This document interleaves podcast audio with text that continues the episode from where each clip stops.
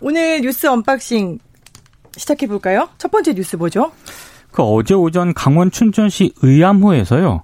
어, 선박 세 척이 전복이 됐습니다. 방금 우리가 얘기 들었던 그 수난 사고 그렇습니다. 지금 두 명은 구조가 됐는데 한 명은 사망하고 다섯 명이 실종된 그런 상태인데요.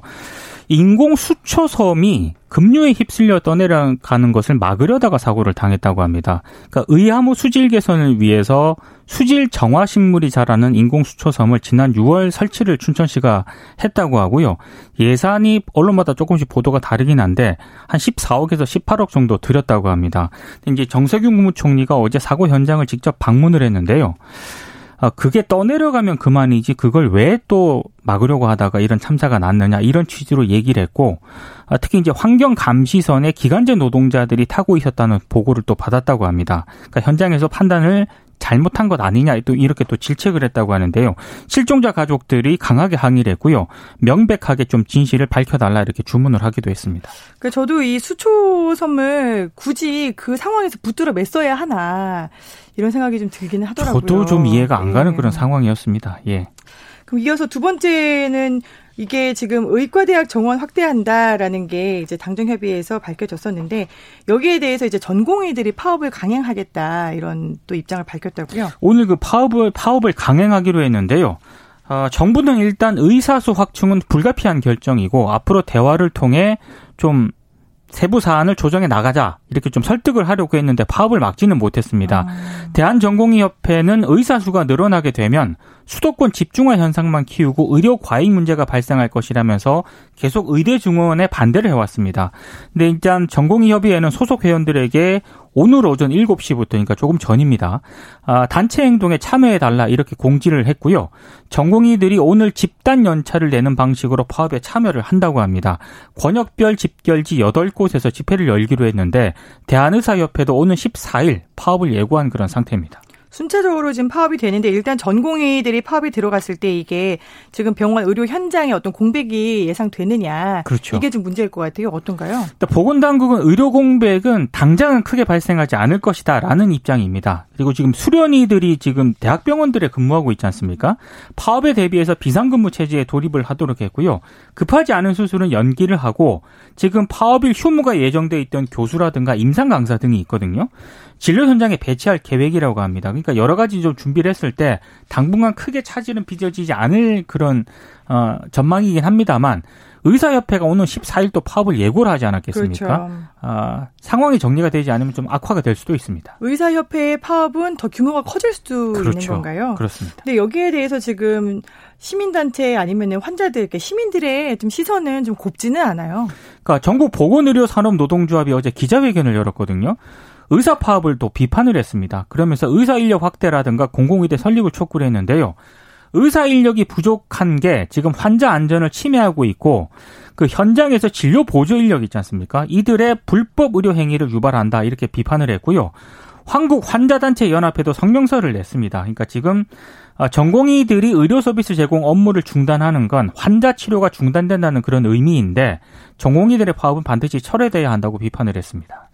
네, 코로나19 때문에 의료계에서 상당히 고생을 많이 해주고 계시는데 현업에 계시는 분이라면은 정말 의사가 더 필요하다라는데 동의하지 않을까 생각했었는데 네. 네. 앞서 제가 오프닝 멘트에서도 전해드렸습니다만 어제 그리고 오늘 굉장히 뜨거운 뉴스였어요. 이 한상혁 방통위원장 MBC 보도를 알았느냐 몰랐느냐. 이게 지금 쟁점인 건가요? 그러니까 어제 조선중앙일보가 이 내용을 보도를 했거든요. 그 보도 내용 가운데 핵심은 아, 한상혁 방통위원장이 MBC 첫 보도가 있던 이른바 검언 유착 의혹과 관련해서 첫 보도가 있던 3월 31일 방송 직전에 그 방송 내용을 미리 알고 있었다. 이게 핵심이었습니다. 근데 어제 이 보도가 나간 뒤에 한상혁 위원장이 어, 권경의 변호사 주장이 명백한 허위 사실이라는 그런 입장문을 냈고요. 어, 그러면서 MBC가 아, 지난 3월 31일 그 검언 유착 의혹을 보도하기 전이 아니라 통화를 한 게 그 뒤인 밤 9시 9분에 통화를 했다 이러면서 통화 내역이 남, 담긴 사진을 공개를 했습니다. 그러니까 권 변호사가 주장한 MBC 보도 사전 인지설이 사실과 다르다는 점은 이미 입증이 됐습니다. 저는 좀 이상한 게 이게 일부 신문에서는 권경혜 변호사의 주장만 가지고 이제 한상혁 위원장이 MBC 보도를 미리 알고 있었다라고 네. 했는데 여기에 그럼 한상혁 위원장의 반론이나 이런 취재는 안 했나 봐요? 한상혁 오보, 위원 오보잖아요, 오보. 오보였죠, 사실상. 한상혁 위원장이 아니다라고 해명을 하긴 했는데 그 해명을 기사에 넣긴 했는데 제목이라든가 이런 걸 보면은 거의 권경의 변호사 입장만 이제 많이 반영이 됐고요. 어, 권 변호사도 어제 오후에 페북에서 자신의 기억에 오류가 있었다라는 점을 인정을 했습니다. 근데 그러면서도 한상혁 위원장이 윤석열 총장과 한동훈 검사장을 꼭 쫓아내야 한다고 말했던 것은 사실이다. 이렇게 거듭 주장을 했거든요.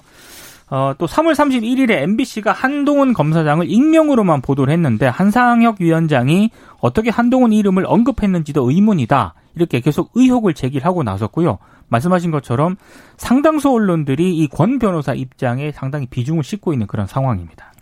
오늘 아침에도 보니까 MBC는 이 검사장 이름을 A 검사장이라고 했는데 어떻게 위원장이 이름을 알고 있느냐라고 하는데 저는 오히려 이게 더 의문이더라고요. 네. MBC가 보도를 하면서 윤석열 총장의 최측근이라고 하면서 또 채널A 기자의 발언 여러 차례 소개를 했고 우리가 말은 할 수 없었지만 A 검사장이 당시에도 한동훈 검사장이더라는 거는 이미 보도할 때 다 알고 있었던 사실 아닙니까? SNS하고 인터넷 등에서는 이미 이름 실명이 막 거론이 되고 있었죠. 그렇죠. 네. 채널 A 기자와 그 다음에 이 누가 A 검사장인지 다 이름이 거론이 되고 있었는데 당시에 이거를 권경의 변호사가 이거를 방통위원장이 어떻게 알았느냐라고 지속적인 의문을 제기하는 게 저는 더 의문스럽다는 생각이 들어요. 네. 근데 이 오보 혹은 어떤 악의적인 제목이라든가 일방의 입장에 대해서 한상현 위원장이 법적 대응을 하겠다고 밝혔다면서요. 일단 조선중앙일보 보도는 물론이고요. 비슷한 내용의 허위 사실을 적시한 이후의 보도에 대해서도 엄정한 법적 책임을 묻겠다고 입장을 밝혔습니다. 아무래도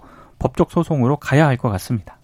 되게 지금 언론을 보면은 한동훈 쫓아내기 보도 그리고 거기에 대한 진실 공방 정권이 개입했는가 이렇게 되고 있는데 KBS, MBC 모두 저희가 이제 권원 유착 아니면은 정권의 개입이라는 차원에서 수년 동안 싸움을 해왔던 사람들로서 네. 만약에 있다면 반드시 저는 밝혀져야 된다라고 봅니다. 그렇습니다.